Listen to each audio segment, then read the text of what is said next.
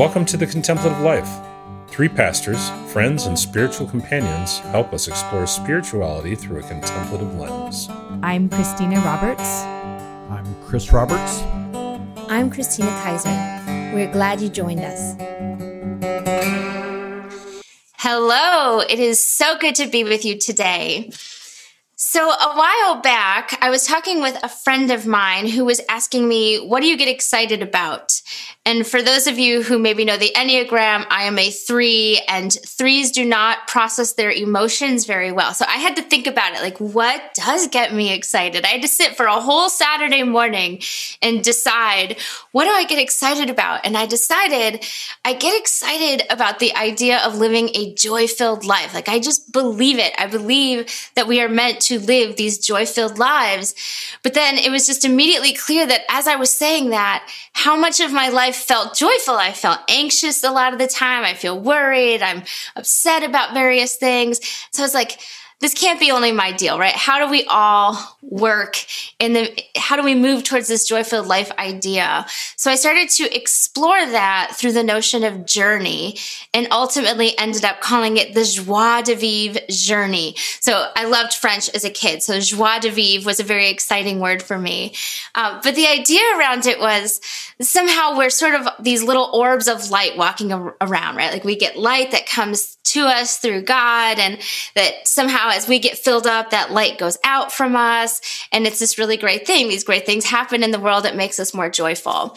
So just to kind of give you a sense of the journey there's the light, there's the joy, there's companionship, and that becomes a really big deal too. This need for people to join us, that we really can't do it alone, and that when we come then to those suffering moments, those crisis moments, that that's where that companionship maybe even feels the most important to us. And so today we're going to hone in on the companions part of the journey. And I thought that we might take a look at scripture in order to do that.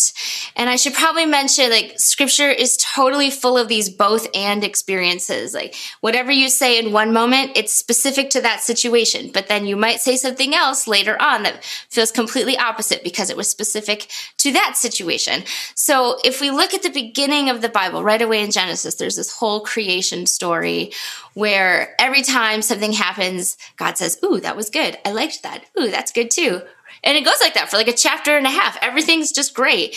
And then the first recorded problem in the Bible comes up in chapter 2, verse 18, where it says, The Lord said, It's not good for man to be alone. I'm going to make a helper suitable for him. And so that's the first talked about problem that we discover. And if we think about our modern day context, right, it's not money that gets talked about. It's not our predisposition to whether or not we put our trust in things that can't deliver. It's not our lack of thanksgiving and gratitude, like lots of problems we could talk about. But the very first one that comes up is our need for companionship. And just to say, like, there are other parts in the Bible, like if we go to Jesus's life, in Jesus's life, he goes into the wilderness for 40 days and spends time alone. So it's not that we should never be alone. It's not that we should always be alone. Like there's some sort of middle ground there. But apparently, human companionship actually is important. So all of that to say, this is, even though I'm saying it with all this verb, it's a theory for me. What do you guys think? Well, I think for me, you know, when Christina had bounced this idea off of me before we were recording, and she started off with the statement of like, um, the first problem stated in the Bible was solitude. And I found that really jarring because I was like, well, wait a minute. You know, solitude is a gift and solitude's a good thing. And even Christina, you talking about the difference between that Genesis story and Jesus in the desert. I think in my mind, uh, sort of the idea around that beginning story is part of life includes companioning it includes others. And even as a parent yes i have a parent child relationship with with my kids but there's something different about my kids playing with other kids and drawing out that aspect. And so even yes you know adam had god and nature and all the wonderful things that we talk about and yet god was recognizing there's something about those parallel peer relationships that we can't just get from the divine, whether it be divine through nature or God or, or whatever it is, that there's something there that was missing. And so I really buy into that. And at the same time, when I think of Jesus being in the desert, uh, you know, there was definitely solitude, but it was only a season. It was for 40 days. He didn't always live in solitude. There's, I think, seasons and moments, which again, that's a pretty long time for solitude. So I think that's an extreme example. But even there, the it talks about the angels strengthening him. And so I think there was some inner work that Jesus had to do because he was very outward and had companions that he lived with 24 7 for the next few years. And so I think when I hear you talk about companionship, what comes to mind for me is both the seasonality of companioning um, and then also some of these dynamics of different types of companions. Yeah, I really like what you said there, Christina, about companionship being season seasonal or the seasonality of companionship. And you know, whenever I I hear the word companion, I instantly think of you know the Lord of the Rings, the companions on the journey. And uh, I, you know, looking back at my life, and looking at the different time periods and just the different relationships that I've had um, and and the different seasons and how people have been companioning with me in my journey. And you know, I, I reached a point in my life where I, I was looking for a new sort of companion.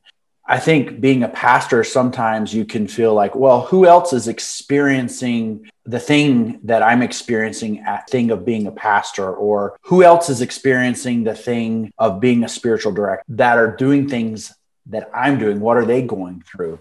And so I've really enjoyed over the past six months finding a, a, friend who is a pastor and who is sort of in this journey with me, doing some of the same things that I'm doing. I've also really enjoyed my cohort of individuals that are um, learning to be spiritual directors. That just seems to be rich relationships where we can just sort of share the experiences of what it means to be a spiritual director with one another. And so I really like what you had to say about the seasonality of things, Christina. And just to bounce off that too, I, I have really appreciated people that are not part of my maybe sp- sphere or industry and learning from them. So I love, I, I listen to a lot of entrepreneurial podcasts with female entrepreneurs. And so I love learning from different industries and then relating it back to my industry. So even companioning, I think there's, again, different seasons and different types of companions. There are maybe peer companions like you're talking about chris where there's a lot in common and we can really encourage each other on a peer level um, i was listening to something talking about the difference between a sage or a sherpa where a sage is someone that has a lot of knowledge in a particular area that they can pass on where a sherpa is someone like who's maybe a little bit ahead in the journey experientially than you so for example i love having moms with um, teenage children or empty nesters because they offer me a different perspective just based on their life experience. I think also companioning, I love meeting with people that are younger than me and learning from their experiences. And so I, I think there's such a multifaceted aspect of companioning. And to your point, Christina, that this is something by design as human beings that we need in order to, to, to thrive and have that joie de vivre that you're talking about. Uh, even when I first talked about this, I remember like just this angst that came up for people about the difficulty of season, which is, I'm, I'm glad that you guys are talking about because it's good for us to be able to somehow work through all of that.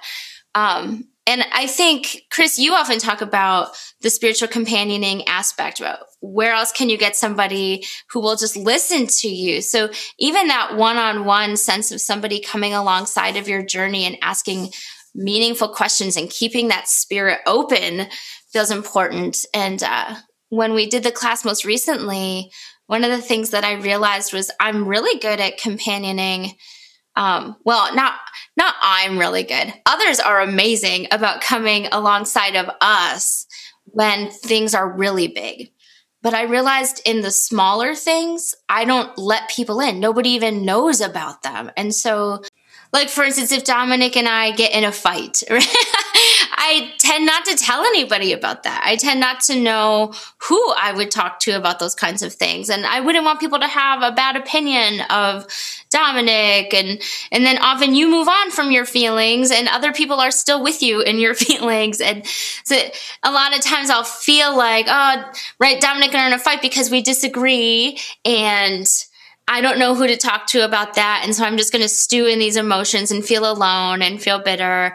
When in point of fact, lots of people are having this exact same struggle. Um, I just haven't set any of those relationships up in my life. in order for that to be a real conversation, a real companioning experience.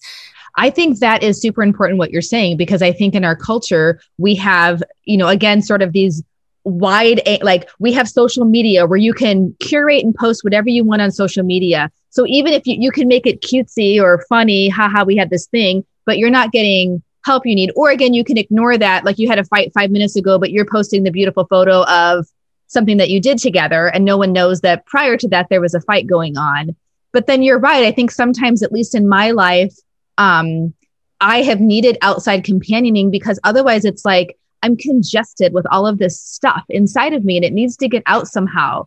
And I think certainly spiritual practices can do that, right? Where, you know, all the different things that contemplatives offer, but also by design, we need human beings to companion with us. And again, Jesus could have just had his own ministry and done his thing, but by design, he had others that helped him to do that. And even him saying, You will do greater things, like he was only here a handful of years and then passed it on through the spirit to others. And so I do think there's a lot of validity to what you're saying about what does it look like in those small, like obviously, if you're in a crisis, you can go to a professional and whatever but that's when it gets really really extreme but i i think that that's a really important thing you're nuancing of, of what does that mean to have companioning in the day to day yeah i think you know even uh, going with what you said christina like sometimes we have desire for companioning even in the small things but i think it's logistically challenging to have companions to have companionship.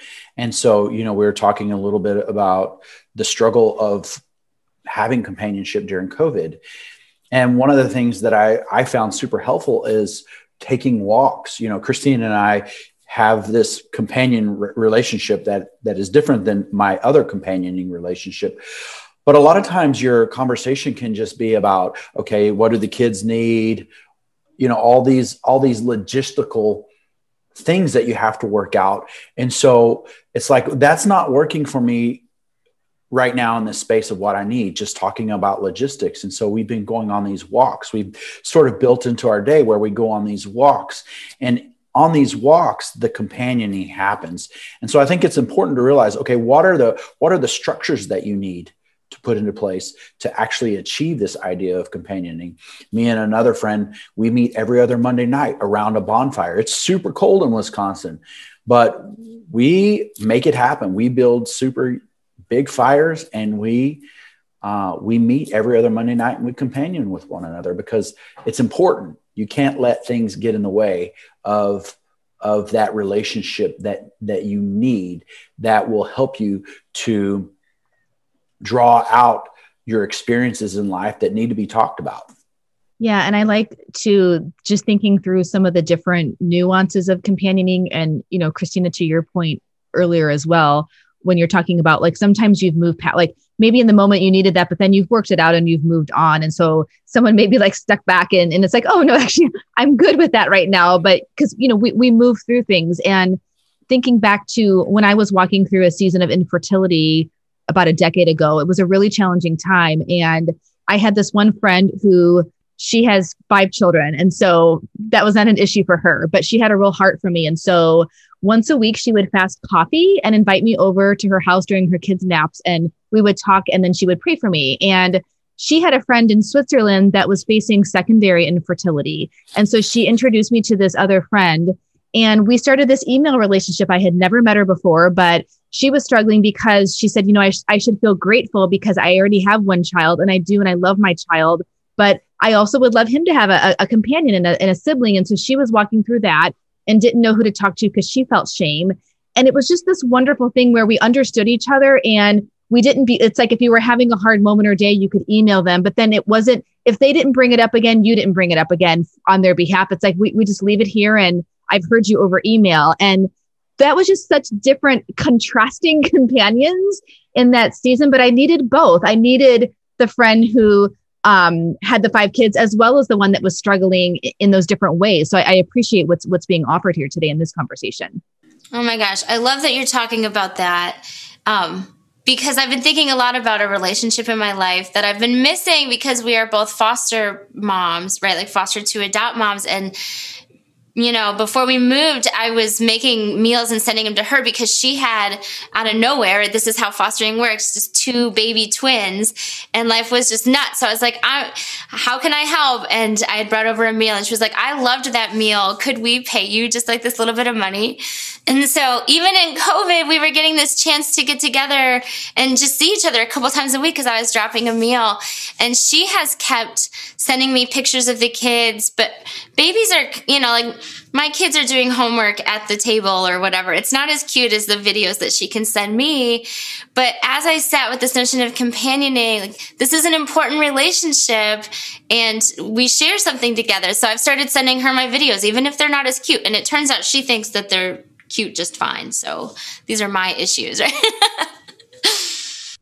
yeah, I think it, you know, I think one of the things that, that that is coming up for me as we're talking about companion that that might actually get in the way of, of, of companioning is, you know, we're we're in this we're in this state of where technology is is sort of our our, our way of companioning with others. You know, we're on Zoom, we're on FaceTime. That is our our mode of of, of being with people, and uh, sometimes I, I feel like it also gets in the way. Uh, for instance, my my I have two children that are extroverted, and we've talked a little bit about my son uh, who loves numbers and is like all about numbers and he wants you to count with him to a thousand. But i have another extroverted child who who comes up and she just shares these stories with me and a lot of times i find oh i really need to disengage with my phone or i need to disengage with uh, what i'm reading and I need to hear her story. I need to companion with her what she's going through. And so I think that's a that's a real challenge as well. How do we keep that balance of you know we're to we're dependent on technology to, to sort of have companionship with others but whenever you have real people in front of you how do you how do you how do you companion with them Yes, and our our youngest is very good about getting it because he just grabs your face and puts it where he wants it. but not everyone is going to do that, and so those are my signals to put it down. Ah. Cues from the young ones. I love it. Yeah. Well, um, if people continue to be interested in this joie de vivre journey, we do offer this class opportunity from time to time. So you're welcome to check out the contemplativelife.net to see when the next class is being offered.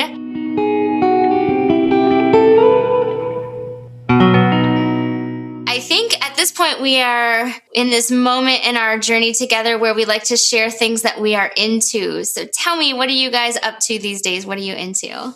Well, this week I am into the Feed Bakery.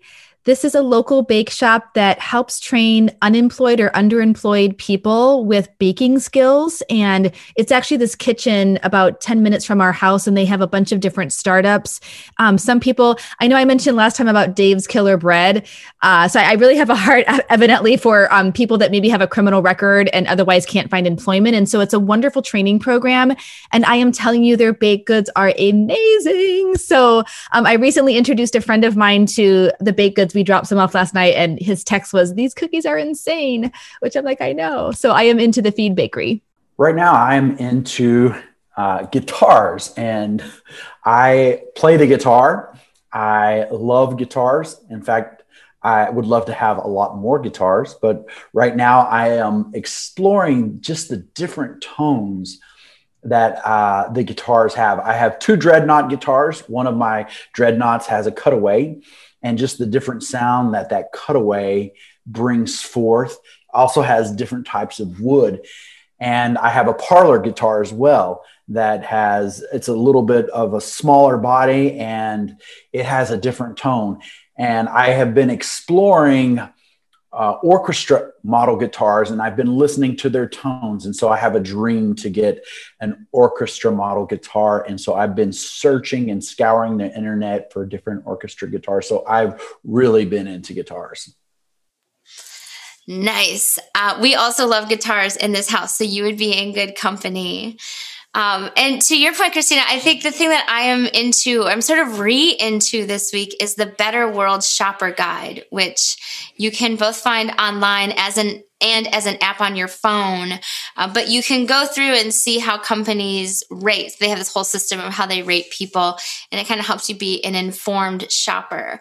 And I have been back into looking at that to make, you know, as good of shopping purchases as I can. So that's me. But I want to thank everybody for joining us today. It's good to be with you all. And there are so many resources available to you at the contemplativelife.net. So you are welcome to kind of keep all of this rolling by going and checking the website out. Thanks so much for being with us. We'll see you next week.